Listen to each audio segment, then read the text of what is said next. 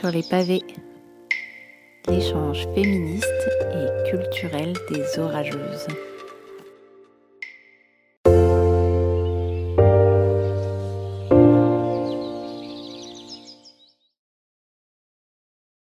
Bonjour tout le monde. Salut. Salut. Eh ben, euh, Aujourd'hui, on est là euh, pour euh, une rencontre qui est nouvelle, euh, une rencontre des orageuses. Euh, ça s'appelle Sur les pavés. Vous avez le beau visuel euh, qui est sous vos yeux. Et du coup, euh, moi, je suis Anaïs euh, et avec Héloïse, on va vous, animer cette, petite rencontre. Et donc, le but de cette rencontre, c'est un échange au- autour de, de la culture et un échange plutôt féministe, si on peut le dire. Et aujourd'hui, je ne sais pas si vous êtes prêtes, mais on va parler fantasme. Bon, on est prête. Cool. Et du coup, peut-être que euh, Charlène, tu peux présenter euh, les orageuses rapidement pour remettre un petit peu dans le contexte? Ouais. Euh, donc pour euh, les invités qui connaissent pas encore les Orageuses, euh, les Orageuses c'est une association féministe, euh, mixte et inclusive qui s'est formée euh, il y a à peu près un an et demi maintenant. Donc euh, s'est formée en septembre 2019 de l'envie de plusieurs femmes euh, dijonnaises de se trouver dans un endroit un peu safe pour parler justement de ces problématiques féministes et d'échanger culturellement sur, euh, sur ce sujet. Après, l'asso, elle travaille, on va dire, sur trois axes différents. Euh, Donc, elle oriente ses projets sur un axe solidaire. Donc, ça, ça regroupe, on va dire, tous les événements qu'on a pu faire et qu'on fera aussi dans le futur. Donc, c'est des soirées, on a fait aussi plusieurs ateliers. Ça joue aussi sur les collaborations qu'on peut mener avec d'autres associations, comme euh, avec l'association Titre, par exemple, euh, où on a aujourd'hui Clara et euh, Alice qui sont présentes et qui vous parleront un petit peu de. Euh, ensuite, on a un axe aussi culturel, donc euh, dans lequel s'inscrit cet événement-ci, le live, qui se fera aussi en physique une fois qu'on le pourra, et d'autres projets qui sont à venir. Et on a un axe euh, social, et dans cet axe-là s'inscrit un projet du jardin solidaire. Donc, euh, il a été mis en place vraiment au mois de juin dernier. Ça se passe au sein d'un village de stabilisation qui est à Dijon et dans lequel on, on intervient pour travailler un jardin. Là-bas, ils ont une petite parcelle de jardin et euh, le jardin, c'est une forme de- d'outil de, médiation, de dialogue. C'est pour essayer de, de créer plus de confiance avec les habitantes euh, de ce village. Voilà. Et donc, on sera amené aussi à faire plusieurs ateliers sur des thématiques choisies. Voilà. Super. Merci Charlène. Euh, du coup, bah, on se voit pas et ce serait bien qu'on puisse euh, tous, euh, toutes se présenter très rapidement pour ceux qui le souhaitent. On va pouvoir tour à tour dire son prénom, peut-être où est-ce qu'on se trouve en France, comme la visio permet qu'on soit réunis d'un peu partout. Et si vous avez envie de rajouter quelque chose, pourquoi cette rencontre vous a intéressé, si vous faites partie des orageuses ou pas. Du coup, bah, je peux commencer. Euh, donc moi, c'est Héloïse. Euh, je suis à Rennes en ce moment et euh, je fais partie des orageuses. Anaïs?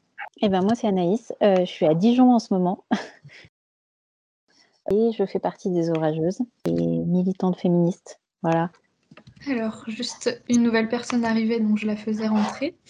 Et sinon, si ça ne dérange pas, si vous n'avez pas envie de parler, répondez pas, mais juste du coup, pour que ça soit plus fluide, je vais dire dans l'ordre des participants qui, qui apparaissent. Est-ce que euh, Alice veut se présenter? Euh, oui, alors euh, je suis Alice, euh, je suis là avec Clara, avec qui on est en train de monter un fanzine qui parlera de cul et de culture. Voilà, titre exactement, c'est ça. Et donc moi en ce moment je suis à Lyon. Voilà. Ok, super. Camille? Oui, alors moi c'est Camille et donc euh, je fais partie euh, des orageuses depuis le début. Ensuite, c'est Charlène qui s'affiche. Oui, euh, bah, du coup, moi, c'est Charlène. Actuellement, je suis sur Dijon, bien confinée aussi. Euh, je fais partie des orageuses depuis euh, ses débuts, depuis septembre 2019. Et, et là, actuellement, je suis en service civique euh, dans cette association. Euh, et je, ma mission est de promouvoir plutôt le courant écoféminisme. Clara Alors moi c'est Clara, je suis confinée à Dijon et je fais partie de titre. Euh, J'en parle plus maintenant ou après? Euh, on va vous euh, redemander tout à l'heure de nous en parler plus du fanzine, de votre assaut, tout ça. Ok. Flore? Oui. Bonsoir. Eh ben, donc c'est Flore. Je suis sur Dijon. Je suis dans mon bureau, mais j'ai migré sur le canapé. et, et, je fais partie de l'association Les Orageuses. Voilà. Floriane? Et ben moi, c'est Floriane. Bonsoir à tous. Je suis avec euh, Esther. On habite à Dijon et on fait partie de l'association des orageuses depuis septembre. Et Léa? Euh, Je ne sais pas si vous m'entendez. Oui, si. Ok, donc euh, moi je fais pas partie donc, de l'association. Je suis en ce moment donc dans un petit bled de campagne près d'Angers, confiné aussi. Mhm. et sinon, je viens donc d'un master de littérature et euh, voilà pourquoi notamment ça m'intéressait beaucoup et depuis quelques années, euh, je m'intéresse beaucoup à la cause euh, féministe. Donc ça tombe bien. Génial. Et donc aujourd'hui, si on a choisi le thème du fantasme, c'est pas un hasard, c'est parce que l'association Titre nous a demandé de contribuer au fanzine qu'elles ont lancé, dont justement le premier numéro a pour thème le fantasme. Et du coup, on va vous laisser la parole, les filles. Ok. Alors, euh, l'association Titre, c'est une association qui vient juste d'être créée. Et le but, c'est tout récent. Depuis le premier confinement, ça nous a donné envie de nous investir dans un format papier. Donc, euh, c'est un fanzine qui traite de sexualité et de culture. Donc, de sexualité parce que c'est le thème qu'on retrouvera dans chacun des numéros.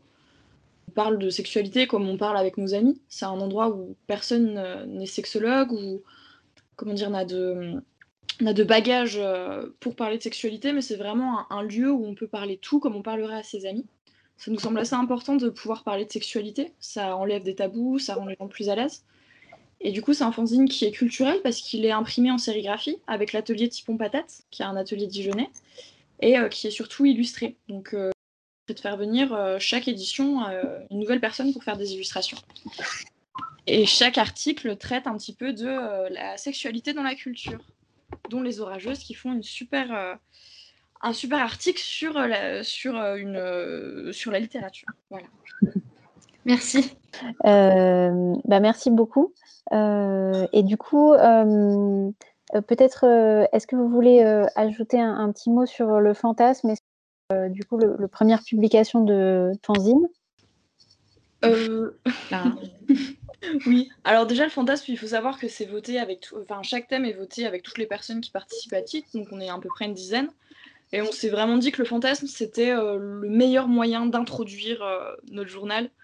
Le fantasme, ça parle à tout le monde, et surtout en période de, corona euh, et de confinement et de beaucoup de, de carences sexuelles. Je trouve que le fantasme, c'est vraiment quelque chose qui a repris du sens en cette période. Donc, voilà. Bah, puis c'est un thème qui nous paraissait assez large et qui pouvait, qui pouvait toucher tout le monde. Et comme on veut vraiment que ce magazine, ce fanzine s'adresse à, au, plus, un public large, on s'est dit que le fantasme, c'était quelque chose d'assez assez large. D'accord. Et du coup, pour les personnes dont vous avez éveillé la curiosité, où est-ce qu'on pourra le trouver, votre fanzine, quand il sera sorti? Alors, Alors... Euh, là. Non, non, vas-y, je t'en prie. Euh, ce fanzine, du coup, on, va le sortir en janvier, fin janvier normalement. Et euh, on va lancer des préventes euh, d'ici une semaine à peu près pour que vous puissiez commander votre, votre magazine titre en avant-première et nous aider aussi à soutenir ce projet qu'on espère pérenniser dans l'année qui arrive. Donc, euh, on va lancer notre page Facebook, notre page Insta et on va avoir un financement participatif sur Hello Asso. Donc, ça, on, communiquera les liens euh, pour, euh, pour pouvoir vous procurer ce magnifique journal. D'accord, bah, merci, on va suivre ça. oui, merci beaucoup. Et du coup, est-ce que vous, vous voulez lancer la discussion, quelle est, quelle est vous, votre, votre vision du fantasme? Ça représente quoi? Euh, Alors, commence. Moi, le fantasme, ça a été, comment dire? Ça a été un peu une révélation dans le journal parce que finalement, on a tous un peu une idée de ce qu'est le fantasme. Et du coup, j'ai dû lire des choses, regarder des, des, vidéos, etc. Et finalement, c'est quelque chose de plus compliqué que j'aurais cru. le fantasme, enfin, quand j'ai quand je me suis renseignée sur la définition même de fantasme, en fait, c'est quelque chose qui est vraiment lié au rêve. Et le fantasme n'a rien à voir avec la réalisation. Moi, c'est ce qui m'a le plus étonné avec euh, le mot fantasme, où, dans la société, on voit vraiment une, quête à la réalisation du fantasme, alors que finalement, ce qui est plus beau, enfin, en tout cas, ce que j'ai lu et ce que j'ai entendu dessus, ce qui est le plus beau, en fait, c'est le fait de rêver l'acte plutôt que de le réaliser. Et ça, c'est quelque chose qui était hyper intéressant, j'ai trouvé dans, les recherches que j'ai faites. Alors, euh, moi, question fantasme, en fait, euh, pour préparer euh, cette petite émission, Clara m'avait dit on va parler d'une œuvre d'art ou un texte ou un truc comme ça. Et donc, comme une bonne élève, j'ai fait des recherches et finalement, je, me suis rappelé d'un documentaire que j'avais vu il y a quelques années qui s'appelle un documentaire sur Netflix qui s'appelle Hot Girl Wanted et dans lequel on parle à un euh, enfin, les réalisateurs parlent à un moment d'une nana qui s'appelle Erika Lust. Je ne sais pas si vous la connaissez. C'est une réalisatrice de porno féministe mhm. et elle a lancé un site en 2013 qui s'appelle X Confessions et qui est un espace pour euh, les personnes et leurs euh, confessions de fantasmes. Et en fait, tous les deux fois par mois, elle va choisir du coup des gens qui ont confessé leurs fantasmes anonymement sur ce site et elle va choisir donc leurs fantasmes et les réaliser en porno. Donc elle va euh, faire, euh, elle va réaliser un porno quoi. Donc c'est du porno super éthique, c'est du porno avec euh, la place de la femme qui est très très respectée, contrairement à ce qu'on peut retrouver dans le porno classique, etc. Et j'ai trouvé ça super intéressant ce truc de voir réaliser son fantasme à l'écran mais pas forcément par nous, justement, quelle place, quel regard on avait là-dessus, etc. Et voilà, donc je vous invite à aller regarder, euh, si, si, ça vous dit, euh, du porno féministe, euh, le porno féministe d'Erika Lust. Et c'est une fille qui est vachement, vachement inspirante.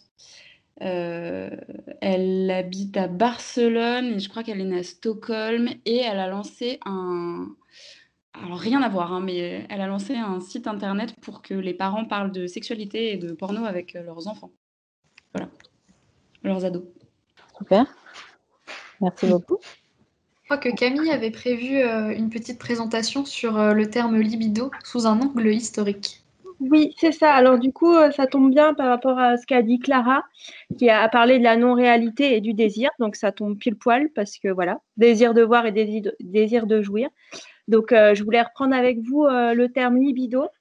Donc en fait, je ne sors pas ça de nulle part. J'ai lu un, livre que Anaïs avait conseillé donc de Karine, Caroline pardon, de Mulder, qui s'appelle euh, Libido Siandi, le savant, le désir et la femme. Et, du coup, euh, dans cet ouvrage, on reprend le concept de libido, et donc plutôt dans un point de vue historique et littéraire, donc littéraire jusqu'à la fin du 19e siècle. Donc il n'y a rien de très récent, mais j'ai trouvé que c'était un bon point de départ pour, pour définir ce que, ce qui était le fantasme et comment il est aujourd'hui perçu. Donc, euh, effectivement, euh, donc la libido, historiquement, euh, on parle de libido scientandi, donc ça veut dire le désir de jouir. Il y a la libido sciandi, le désir de voir, et la libido dominandi, le désir de dominer. Donc là, on va, on va reprendre dans une, une, première partie le désir de voir et le désir de, de jouir. Donc, dans le fantasme, le regard est très important parce qu'il y a une part euh, d'observation, mais aussi de rêve, de projeter. Donc ça, c'est ce que disait Clara tout à l'heure. Et donc historiquement et dans la littérature, euh, le fantasme est étroitement lié à la science et plus particulièrement au médecin homme. En fait, fantasmer dans l'histoire, c'était avoir le désir de connaître, de percer et de forcer les secrets de la nature et par extension de la femme. Donc la femme est euh, alors considérée comme un être fragilisé à merci et elle est soit victime ou soit elle s'offre au voyeur médecin. Et c'est elle qui, dans ce cas, euh, lève le voile, fait découvrir euh, ses mystères. Donc euh, maintenant, pour la libido siandi, elle a été considérée au départ comme une maladie féminine. Donc au départ, la libido siandi, donc, qui est le désir de, voir, de connaître, c'était une maladie féminine. c'était un travers exclusivement réservé à la femme Et donc, il y a un exemple historique biblique, c'est Ève. Ève, elle a eu le désir de connaître, de voir, et elle a tendu à Adam donc le fruit défendu, le fruit de la connaissance. Donc après, on, sait les conséquences que ça a eu tout au long enfin, des siècles. Et donc au Moyen Âge, on pensait d'ailleurs que les sorcières descendaient d'Ève, que c'était les filles d'Ève. Et on peut lire dans un article de l'encyclopédie, à l'article magie, que euh, les sorcières, ce sont les filles d'Ève. Elles veulent se perdre comme elles, comme Ève, comme par tout savoir. Euh, voilà. Donc, euh, les femmes sont considérées comme, comme ayant une curiosité passionnée, un désir de domination, de jouissance. Donc, elles rassemblent toutes les libidos qui étaient considérées alors comme des, des travers, des, voilà, des, des, défauts. Quoi, de... Donc, ensuite, la libido, euh, a, évolué euh, autour de la femme comme objet de savoir. Euh, donc la curiosité féminine, elle, elle est dénigrée, mais en même temps, elles sont étudiées comme des objets assujettis à la curiosité des hommes, à la curiosité des médecins. Donc le désir de connaître du savant passe par les yeux. Donc comme on disait tout à l'heure, le fantasme c'est imaginer, désirer, mais ça n'y pas forcément un passage à l'acte. Donc, euh, le désir de connaître du savant passe par les yeux. Et euh, ainsi, le désir de, voir et de savoir se mêle dans un seul et même acte, et un acte érotique. En littérature, c'est flagrant. Il y a un exemple, c'est Sade, par exemple. Euh, lui, cet auteur est connu pour ses romans érotiques dans lesquels il y a plein de fantasmes. Et dans ses romans, il y a énormément de scènes de vivisection, euh, de dissection sur des femmes. Donc là, on voit bien que le désir, euh, le fantasme euh, rejoint la, science et, voilà, pour, pour faire de la femme un objet et une victime aussi. voilà. Il y a encore une évolution. Ah oui, alors pardon, je, vous montre cette image. Donc ça, c'est pareil, hein, c'est tout le 19e siècle. Il y avait des, des, tableaux, des représentations donc euh, il y avait, bon, après, je vous passe les détails, mais euh, il y avait vraiment un, réel fantasme autour de, de, la femme un peu euh, rêvée, disséquée, viviséquiée, je sais pas comment on dit. Et donc là, c'est une cire, par exemple, il y avait des poupées de cire exprès faites pour que les, les, hommes, les médecins aillent fouiller dans, dans les organes. Enfin bref, c'est assez macabre. Donc euh, ensuite, euh, il y a un petit glissement et euh, dans la littérature, fin 19e siècle, les femmes, elles ne sont plus considérées comme des victimes. C'est elles qui sont de nouveau les créatures du vice, puisqu'elles offrent en fait aux médecins, aux hommes, leur intimité. voilà, elles leur, offrent, elles, vont voir les, médecins, les scientifiques pour se faire observer. elles se font ouvrir le ventre pour faire connaître leur intimité. Donc, et dans les récits, dans les, récits littéraires, souvent la relation entre le scientifique, le médecin et la patiente, c'est euh, une relation euh, à, la fois médicale, mais surtout euh, érotique. Et donc là, c'est la femme qui va chercher en fait le, médecin. voilà, parce qu'elle a plein de vices, comme vous le savez. Et enfin, donc la femme, donc là, à la fin du 19e, 19e, siècle, début du 20e, donc c'est tout le contraire c'est euh, la femme qui sait, la femme euh, qui sait, c'est une femme perdue en fait. Euh, il y a une vraie répugnance à voir les femmes médecins et infirmières. Donc je sais qu'il y a des infirmières là dans le groupe et donc il y avait une vraie répugnance pour ces femmes-là.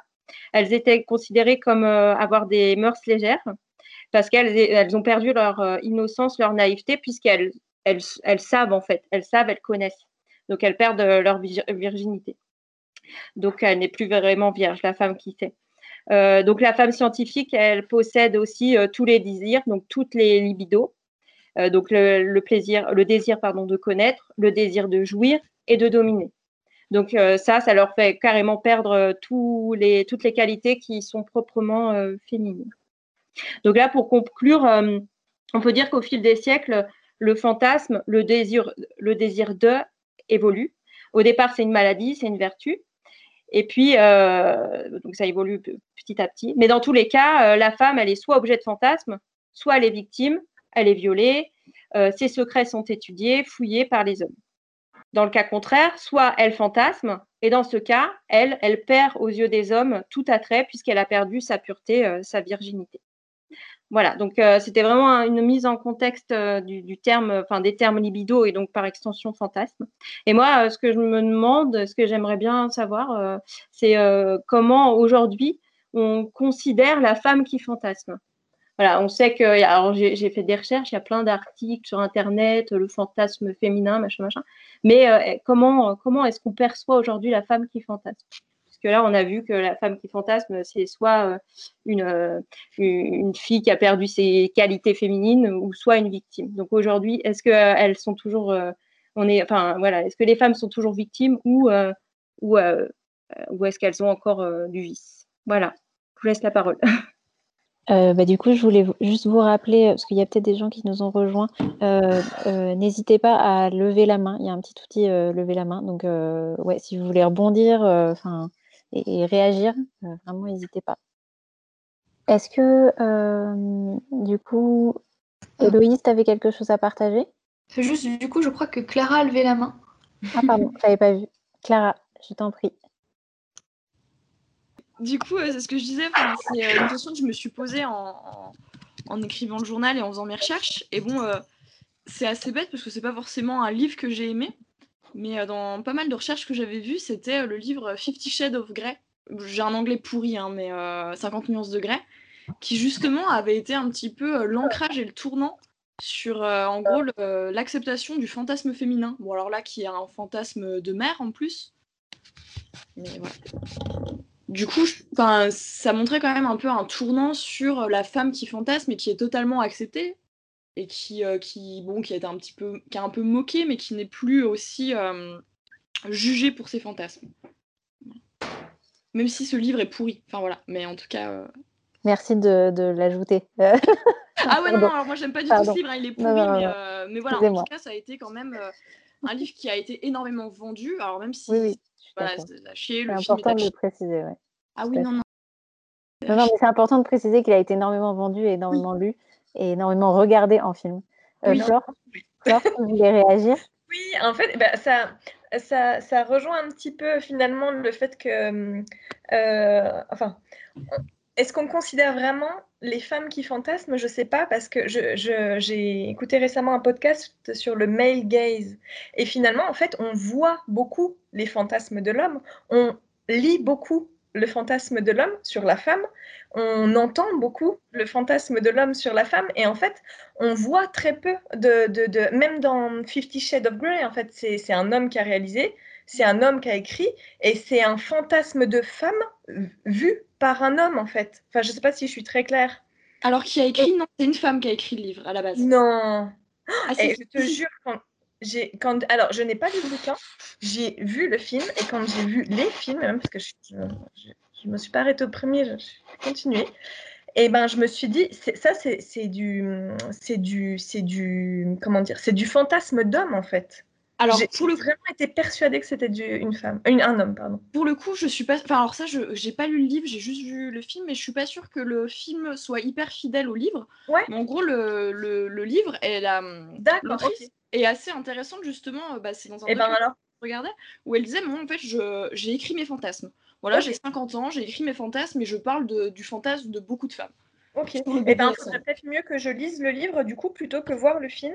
Mais c'est vrai que ça m'a, enfin, de, de, façon, de façon courante, quand on, quand on voit des films ou qu'on oui.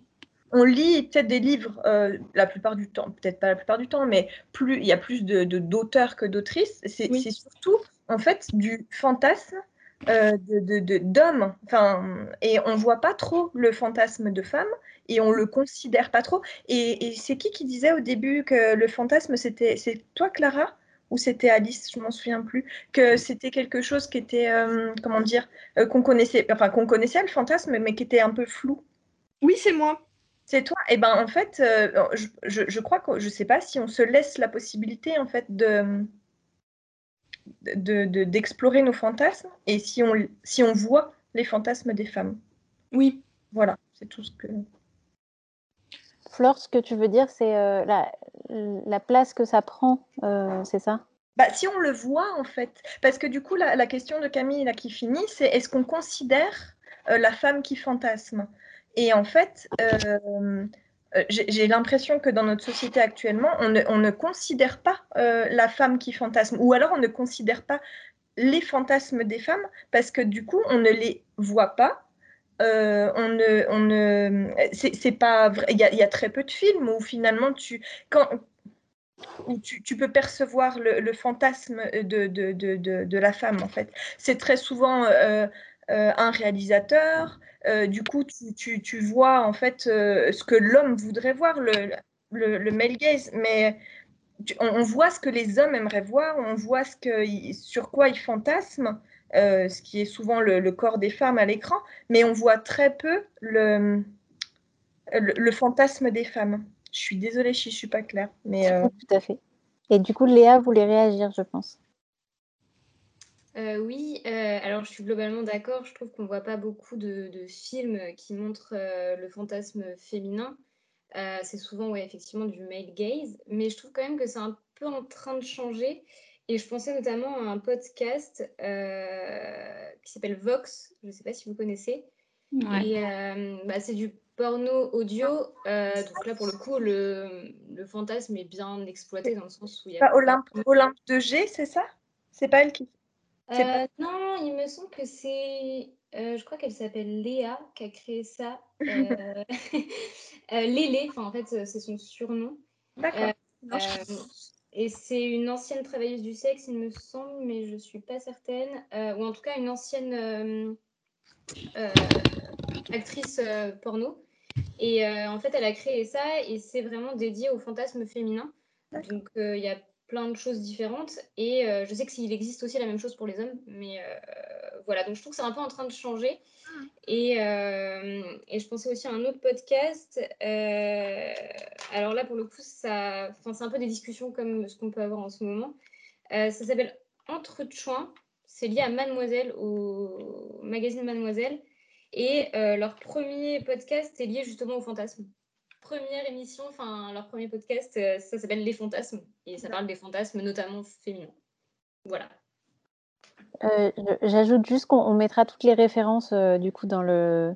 comme, on, comme, on, enregistre, voilà, on pourra mettre toutes les références. donc ne vous jetez pas sur vos carnets pour noter, ça sert à rien. Et du coup, ça me fait penser un peu à. Enfin, je ne sais pas si vous, euh, vous, aviez entendu ce truc, mais c'est euh, Arte qui avait euh, sur sa, chaîne podcast diffusé un, une série de podcasts qui, qui s'appelait Sex, Sex, and Sound, je crois, qui était fait par Maya Mazoret. Bah, pareil, ça, ça, me faisait penser un peu à ça parce que c'est je crois, une, une, des premières fois où il y avait vraiment un truc, enfin, une représentation du, du, fantasme féminin, mais euh, audio. Donc euh, c'était hyper intéressant. Euh, Clara veut rebondir, je t'en prie. Désolée. du coup, oui, en, en, parlant de, de, de, films qui parlent des fantasmes féminins, donc je fais un petit teasing parce qu'on en parle dans le journal, dans le premier numéro. C'est Mademoiselle, je ne sais pas si vous l'avez déjà vu ce film. Non. Qui est réalisé par un homme en plus, assez surprenant et euh, qui, bon, je ne vais pas attiser l'histoire, mais qui, euh, qui entrelace une histoire d'amour euh, lesbien. Et c'est un des rares films que j'ai vu où justement le fantasme féminin est totalement est plutôt bien représenté, mis en valeur, avec tout. Enfin, après, je ne vais pas spoiler l'article qu'on a écrit, mais qui, qui comment dire, vomit un petit peu les fantasmes masculins et la sexualité masculine. Donc euh, si vous cherchez en tout cas des, films ou des œuvres à voir euh, qui traitent euh, de la sexualité féminine et du fantasme, je vous invite à voir Mademoiselle. Il est un peu long, mais il est incroyable. Merci. Très beau film, je recommande aussi. Super, merci. Pour rebondir, je sais qu'Héloïse t'avait prévu de partager une référence. je ne sais pas si ça te dit de la partager maintenant. Si. Euh, du coup, moi, j'avais prévu de parler, comme euh, dans le petit article que j'ai écrit dans le fanzine, euh, fanzine d'Anaïs Nain et de son journal. du coup, vous avez peut-être entendu parler de cette autrice récemment parce qu'il y a une BD qui est sortie en août dernier qui s'appelle Anaïs Nain sur la mer des mensonges de Léonie Bischoff. Avec, bah, franchement, je vous le recommande, des dessins magnifiques, vraiment plein de poésie qui révèle tout le bouillonnement d'émotions et la multiplicité d'identités d'Anaïs. Et Anaïs, c'est une autrice américaine qui a beaucoup vécu en France et qui a été une des pionnières de la littérature érotique féminine. Et au début, elle a beaucoup répondu, à des commandes de riches américains dans lesquelles bah, elle réalisait leurs fantasmes. Et Anaïs, elle est surtout connue euh, pour ses journaux qu'elle écrit de ses 11 ans à sa mort. Et ce qui est tout, particulièrement euh, euh, intéressant, précieux dans les journaux d'Anaïs, c'est sa capacité à décrire et à retranscrire vraiment à chaud et de manière très fidèle ses émotions. il y a aussi de nombreux passages sur son travail d'autrice et son rapport à la littérature. Et ce qui est aussi intéressant, c'est que euh, ces journaux, c'est un peu un refuge pour elle. Euh, d'abord, elle les adresse à son père qui a abandonné sa famille. Euh, puis ça devient un échappatoire également lorsqu'elle se sent super étriquée auprès de son mari, qu'elle aime beaucoup, mais qui la satisfait pas du tout et avec lequel elle s'ennuie. Et ce mal-être, il s'exprime dans plusieurs passage. Je vais vous en lire euh, un petit peu. Euh, donc le premier extrait, il s'affiche à l'écran. Euh, donc je pars pour Londres. Je ressens une force nouvelle et j'ai besoin d'atténuer cette peine qui ressurgit sans cesse en moi. J'ai besoin, pendant plusieurs jours, de mener une vie plus ralentie ou bien de m'enfermer dans mon journal, dans mon histoire. Il m'arrive encore de souffrir pendant des heures, comme si j'étais plongée dans une fournaise. Donc ça, c'est un extrait euh, d'octobre 1932 et il y en a un autre un tout petit peu plus loin qui est plus court et qui euh, retranscrit aussi euh, la même chose. c'est il y a une fissure dans ma vision, dans mon corps, dans mes désirs, une fissure immuable. En fait, ce qui se passe, c'est que Anaïs, elle se sent enfermée dans son éducation catholique puritaine au départ, elle n'ose pas vivre en adéquation avec euh, le, tourbillon euh, de désirs et d'émotions. Euh, et ces émotions, elle les exprime que dans son journal. Elle écrit raconter de nombreux mensonges à son mari, à ses psychanalystes et à ses prétendus amants. Et ça sème le doute sur son rapport à la vérité. effectivement, on découvre que on découvre dans un passage de 1933 que le journal, ça a bien été l'expression, en tout cas au début, euh, d'une vie euh, fantasmée avec des relations euh, fantasmées. Donc je vous lis un petit passage. selon lui, le cercle que formait ma vie inventée et ma vie tout court rencontre maintenant le cercle de mon travail et il faut qu'il fusionne. Désormais, je vivrai comme j'écris dans le journal et j'écrirai comme je vis. J'en ai terminé avec certaines illusions, certains mensonges. Et un des épisodes qui sème le plus le doute dans les journaux d'Anaïs, euh, c'est celui de... où elle parle de l'inceste avec son père, en fait, qu'il l'a abandonné et qu'elle retrouve. Et donc, on ne sait pas du tout si c'est un... si c'est véridique ou si c'est un fantasme qui est né euh, de ce sentiment d'abandon et de ce besoin de... retrouver son père. Dans tous les cas, il y a d'autres passages très beaux qui témoignent euh, de ce sentiment de libération, dont celui-ci.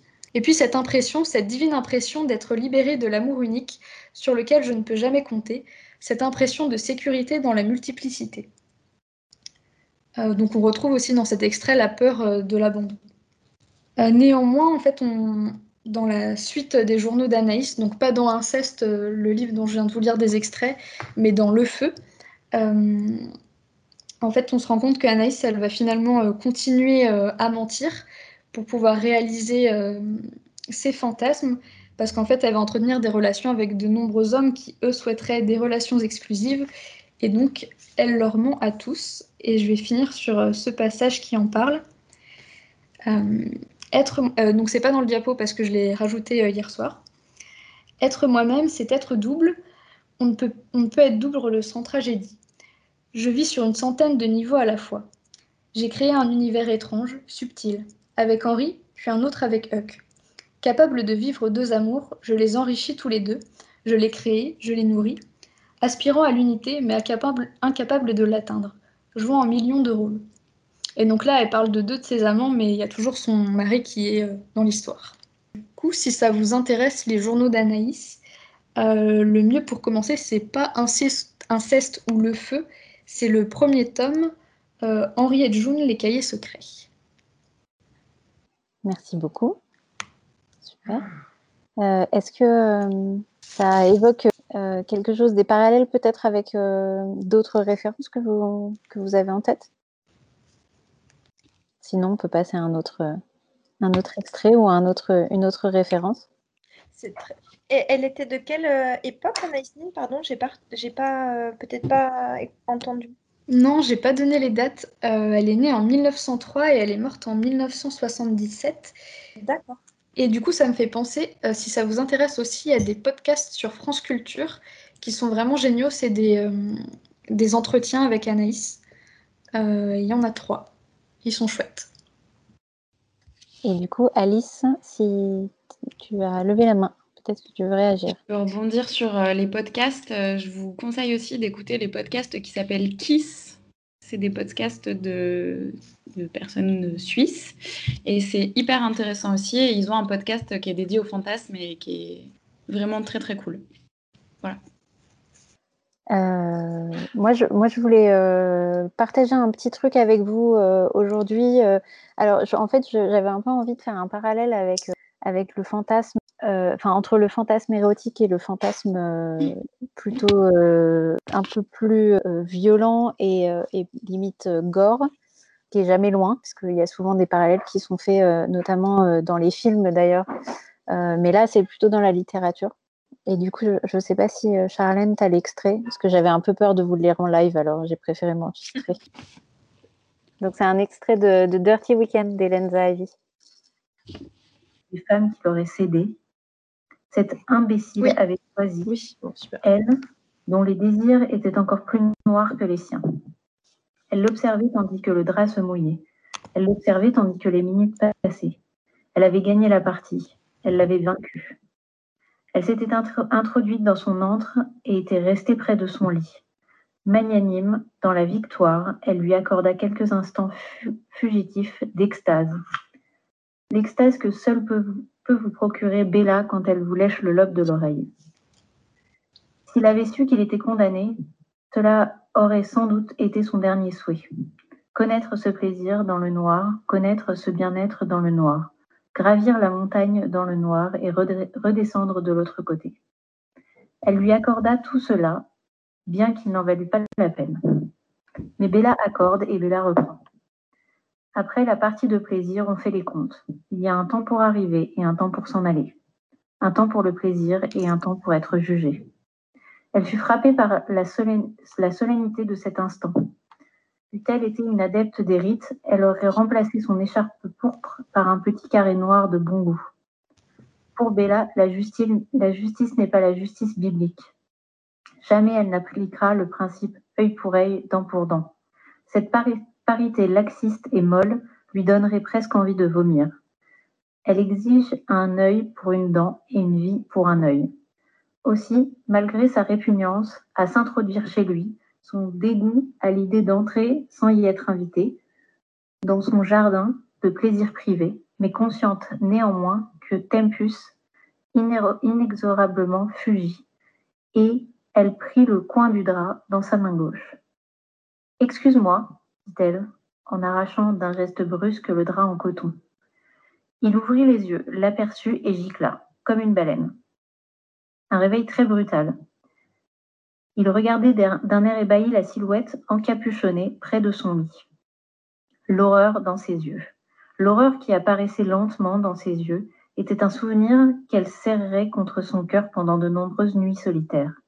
Pour la première fois de sa vie, elle regardait le visage d'un homme et elle y voyait scintiller le reflet de sa propre peur. Enfin, seule, dit-elle. Tous les trois. Imaginez, imaginez un peu, vous vous réveillez et vous la voyez près de votre lit. La, femme de vos rêves, humide, se tient près de votre lit. La femme de vos pensées obscènes, la femme de vos désirs inavouables se tient près de votre lit avec un marteau. Elle ôte son écharpe pourpre en vous regardant avec un grand sourire. C'est la première fois que vous lui voyez ce sourire. Elle sourit si rarement. Elle a le grand sourire du manant, avant qu'il n'embroche le Seigneur avec sa fourche. Un grand sourire à brûler les prisons. un grand sourire qui indique que la patience a ses limites. Et Timothy, le pauvre Timothy, s'est réveillé pour voir ça. Elle le frappa avec le marteau sur la joue. Un coup oblique, désinvolte, pas trop violent, juste assez pour briser l'os. Elle le frappa de nouveau pour bien lui faire comprendre qu'il ne rêvait plus. Elle le frappa de nouveau pour garder le rythme. Et elle le frappa, encore une fois, pour le plaisir. Ouais, du coup, je voulais, je voulais partager un peu euh, ça avec vous parce que euh, moi, c'est un, un bouquin qui m'a beaucoup euh, éveillé sur, sur ce qu'on qu'on lit jamais, en fait. je trouve qu'on lit rarement sur le fantasme féminin et on lit encore plus rarement sur le, fantasme gore féminin. et du coup, je trouve que c'est un, un livre qui est particulièrement important. Alors, c'est un livre qui date de, de 91 ce qui est, intéressant, c'est que ça a été un des derniers livres qui a, fait l'objet d'une demande d'interdiction pour immoralisme à la Chambre des Lords, parce que c'est un livre anglais. Ce qui est aussi intéressant, c'est qu'on on a l'habitude de lire et de, voir des fantasmes de violence euh, sur, des femmes, mais rarement sur des hommes euh, par des femmes et ce qui est intéressant, c'est que ça a fait vivement réagir la Chambre des Lords et pas que ça a fait une grande polémique à sa sortie. Et voilà, je, voulais un peu partager ça avec vous. C'est hyper intéressant. Donc c'est Hélène Zahavi et ça s'appelle Dirty Weekend. Et je, je l'ai lu en français, mais j'imagine qu'en anglais, ça doit être assez intéressant aussi. Il y a des subtilités, je pense, qu'on n'a pas forcément dans la traduction, mais, mais voilà. Merci Anaïs. C'est super gore. Je sais, c'est génial. non, mais franchement, ouais, non, mais c'est vraiment super gore, mais c'est euh, c'est assez euh, impressionnant. Mais du coup, quand elle explose oui, avec son marteau, on, ouais, euh, on s'imagine tout à fait. Ouais, en fait, elle est décrite pendant très longtemps dans le livre comme une petite chose fragile. Ouais. c'est ça qui est, qui est, hyper intéressant. Elle se, petit à petit, elle, on a l'impression en fait qu'elle euh, qu'elle craque et qu'elle pète un câble et qu'elle a envie de, tuer tout le monde, mais en fait c'est pas ça, c'est beaucoup plus compliqué que ça. Et on, le comprend au fur et à mesure euh, de, son espèce de folie meurtrière. En fait, elle a un passé très lourd et chargé, et, finalement, euh, elle n'est pas la petite chose fragile qu'on imaginait au début. Donc c'est ça qui est, très intéressant, un peu l'image de la femme un peu victime toujours et fragile qu'on a l'habitude de voir, en fait, c'est facile de, se mettre dans ce personnage-là, parce que ça nous est attribué un peu d'office. Donc, euh, voilà, c'est hyper intéressant. Et du, et du coup, elle, elle, combine son fantasme sexuel avec un fantasme de, de mort, c'est ça? Ouais, en fait, il y a un, espèce de parallèle qui se crée euh, entre sa libération euh, dans son rapport aux hommes, c'est-à-dire ah. qu'elle a un, un, rapport de domination des hommes envers elle euh, qui est très fort et ce pouvoir-là et ça euh, éveille en elle euh, des fantasmes érotiques. Donc c'est vraiment parallèlement, mais en même temps ça se ça s'entrechoque et ça se ça se croise beaucoup. Et donc c'est la libération, c'est la libération ultime. Voilà, c'est ça. Ça libère les deux, on va dire. Ouais, c'est intéressant. Et du coup, est-ce que quelqu'un avait d'autres d'autres choses à partager avec nous? Léa, peut-être? Euh, oui, euh, c'est un extrait aussi euh, du texte de Margaret Atwood, La voleuse d'hommes. Et enfin, quand je l'ai lu, ça m'a un peu dérangée et du coup, je voulais vous le lire. Et c'est par rapport au fantasme des hommes. alors, en attendant, certaines femmes du monde arpentent le pays, exercent leur métier, vident les poches des hommes et satisfont leurs fantasmes. Fantasme masculin, fantasme masculin, tout est-il donc régi par eux? Que vous soyez perché sur un piédestal ou plié à genoux, c'est un fantasme masculin. Que vous soyez assez forte pour supporter ce qu'il vous propose ou trop faible pour réagir. Même prétendre que vous ne vous pliez pas au fantasme masculin en est un. Prétendre que vous êtes invisible, que vous avez une vie à vous, que vous pouvez vous laver les pieds et vous peigner inconsciente du regard qui vous observe par le trou de la serrure de votre propre tête, sinon ailleurs. À l'intérieur de vous, il y a un homme qui observe une femme. Voilà, du coup, je trouvais ça un peu, euh, un peu perturbant comme euh, texte parce qu'il y a peut-être une part de, vérité, mais c'est assez dérangeant à, accepter, surtout quand on, on, on, prône quand même une certaine liberté et euh, une insouciance du regard des autres. Mais du coup, est-ce qu'on a besoin à l'heure actuelle de faire un travail de déconstruction pour accéder à ses propres fantasmes? Oui, c'est une vraie question, effectivement. Parce que dans notre éducation, finalement, on intègre un fantasme, c'est super intéressant, on intègre un fantasme masculin.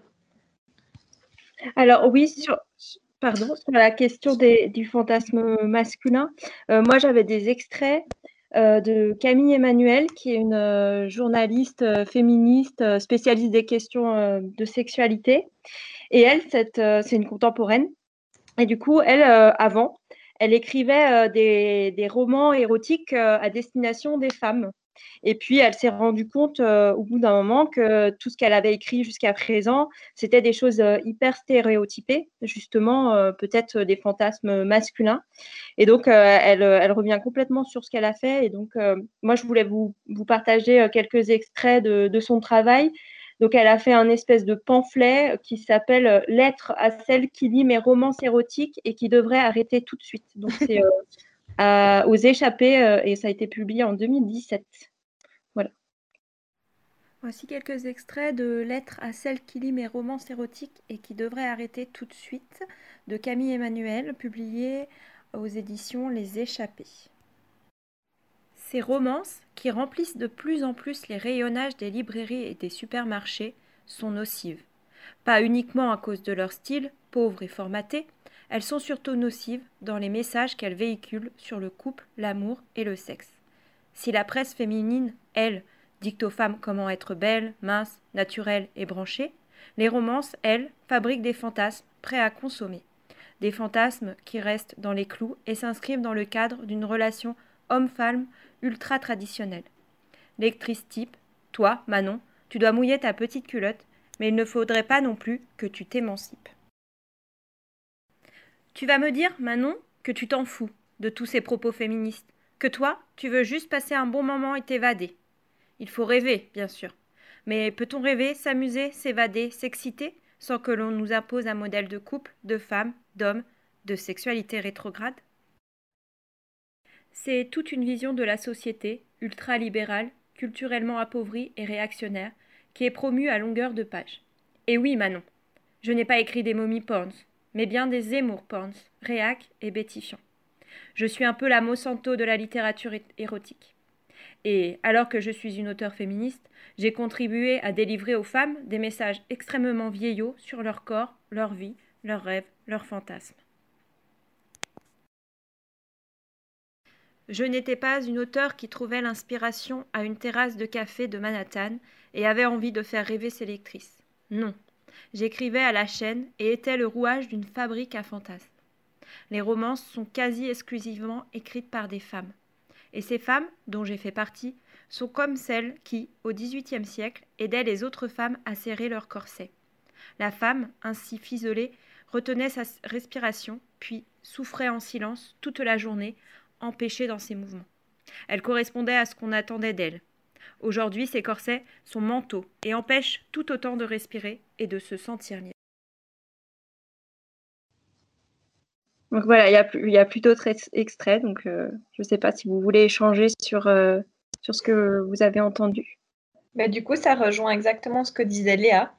Enfin, en lisant, en, lisant son extrait, c'est. Euh, ah ouais, c'est fou quoi. Ouais, en fait, on s'ouvre à nos fantasmes, certes, et, et je pense qu'il n'y a pas toutes les femmes qui le font, de se permettre de s'ouvrir à ces fantasmes, mais est-ce qu'en fait, c'est vraiment.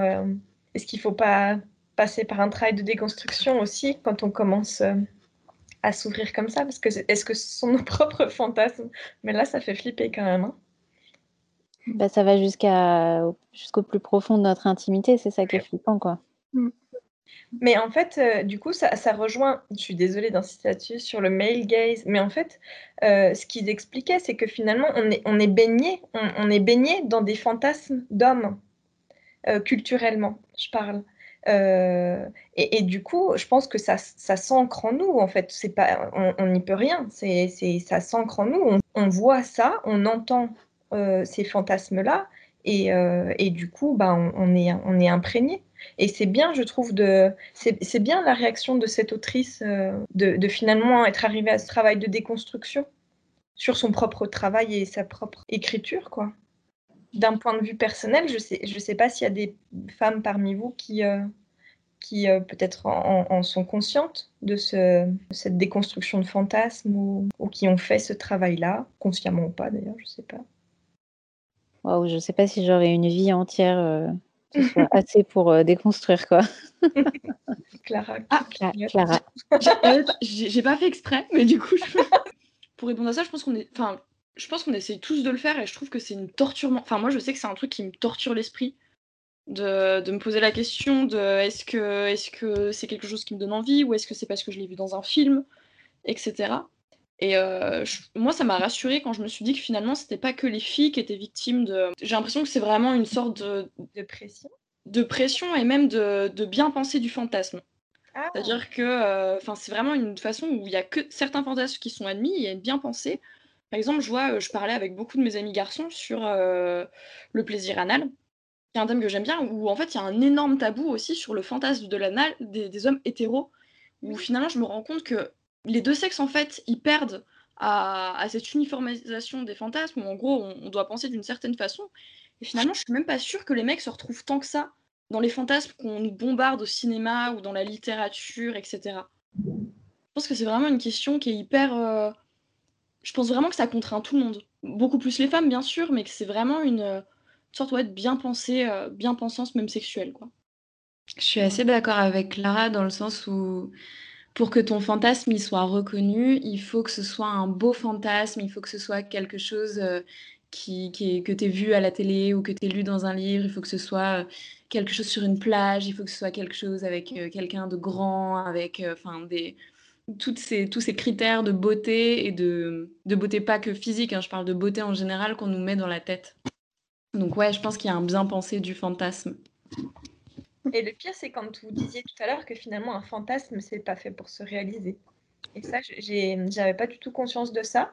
Et, euh, et je trouve ça super intéressant. C'est quelque chose à soi, pour soi en plus. C'est ça le pire. Et je trouve que c'est aussi euh, ce truc de je sais pas comment dire, dans la société, on, a l'impression qu'on a des targets à obtenir pour être bon. Et genre, euh, réaliser un fantasme, j'ai l'impression que c'est une target en mode ouais, c'est trop bien, j'ai réalisé quatre de mes fantasmes, je peux mourir tranquille. Alors que pour moi, un fantasme, non mais c'est un truc qui, le soir ou à n'importe quel moment de la journée, bah, nous donne envie, mais ça s'arrête à là en fait. Un fantasme, c'est juste une petite projection privée avec nous-mêmes où on se fait kiffer. C'est ton petit rêve. Voilà, c'est mon petit rêve et. La petite bulle du coup, je, vois un peu euh, l'heure tourner. Je ne sais pas, euh, Héloïse, si tu as quelque chose à, ajouter. Euh, non, pas particulièrement. Bah, du coup, je, tenais à vous remercier vraiment d'avoir d'avoir participé. on est hyper contente d'avoir pu partager tout ça avec vous. Moi, j'avais une question, du coup, on s'était dit qu'on vous demanderait quel thème vous voulez aborder pour les, prochains, pour les prochaines rencontres.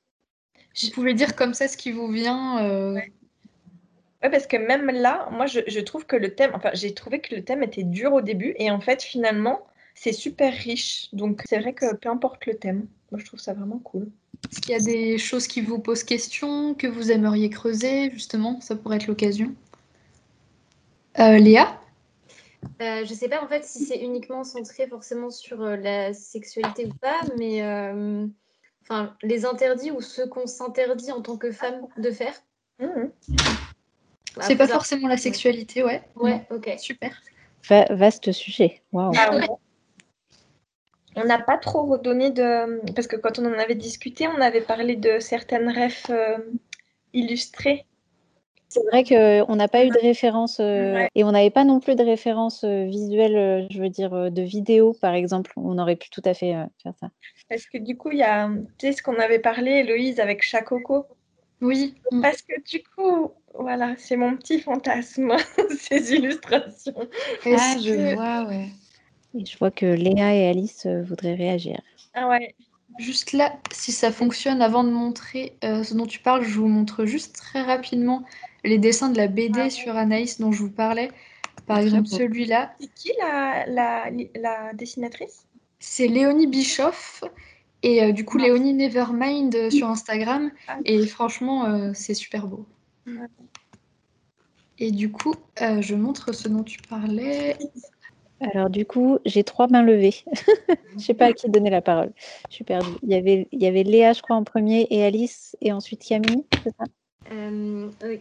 alors, bah, du coup, pareil, je suis pas mal d'illustratrices sur euh, Instagram. Et euh, là, il y en a une qui m'est venue du coup en tête tout de suite. C'est, je sais pas si vous connaissez les petites luxures. Ah bah, J'allais parler de ça justement. non, je connais pas. Euh, en fait, il y a pas mal de, de jeux de mots à chaque fois. C'est euh, assez euh, amusant ou érotique. Enfin, souvent érotique quand même. Ouais, c'est assez hot. Mais c'est chouette. Et ce qui est intéressant, c'est que c'est un homme. Voilà. Ah oui? Ouais, ah, c'est au passage.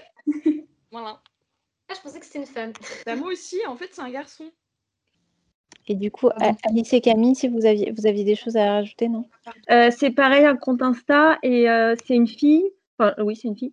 Euh, en fait, les, gens peuvent lui envoyer euh, leurs fantasmes écrits et puis elle, elle les dessine. Et ah. donc, euh, c'est le compte Mag contre le tabou. Et Floriane, tu voulais ajouter quelque chose? Bah, Moi, du coup, je voulais dire Mag contre le tabou et j'ai oublié de baisser la main.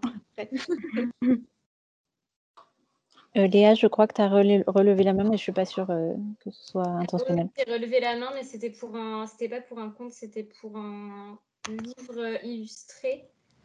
Mais du coup, je sais pas s'il y avait quelqu'un d'autre qui voulait parler avant. Oui, juste moi, je voulais vous montrer euh, cette dessinatrice, Estine Coquerel. Euh, du coup, qui a retrouvé euh, quoi? Pardon. Clara, tu sais, c'est Sainte Paluche. Ah oui, c'est vrai. Instagram aussi. Oui. Et, qui écrit des textes très intéressants. Et alors, du coup, j'en profite pour euh, vous dire, euh, n'hésitez pas à poursuivre la discussion et à nous envoyer euh, toutes ces références dont on a parlé, les liens, etc. Et comme ça, on pourra les, ajouter quand on va publier le replay, si ça vous dit. N'hésitez pas. Je pense que tout le monde appréciera. Et du coup, Léa, tu voulais parler d'un livre illustré? Oui, c'est Le plaisir de Maria Essé, H-E-2-S-E. E. Et euh, bah, elle parle beaucoup du plaisir féminin, de tout ce qui est tabou, et il y a plein de superbes illustrations. Voilà. Merci. Quand on parlait de la, de, la recherche de ses propres fantasmes, du coup, avec toutes ces illustratrices, je trouve sur Instagram, ça, ça, ça fait bouger les choses, effectivement.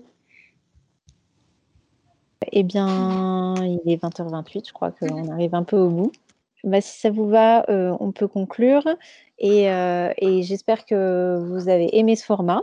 Et j'espère qu'on vous retrouvera la prochaine fois. Et peut-être euh, on croise les doigts en physique.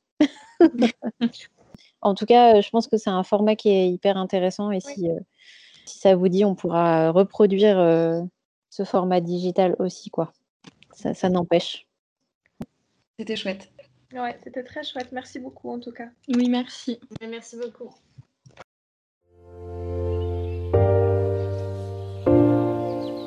C'était Sur les pavés, un podcast original créé par Les Orageuses. Pour participer à la prochaine rencontre sur les pavés, retrouvez-nous sur les réseaux sociaux Facebook et Instagram. À bientôt!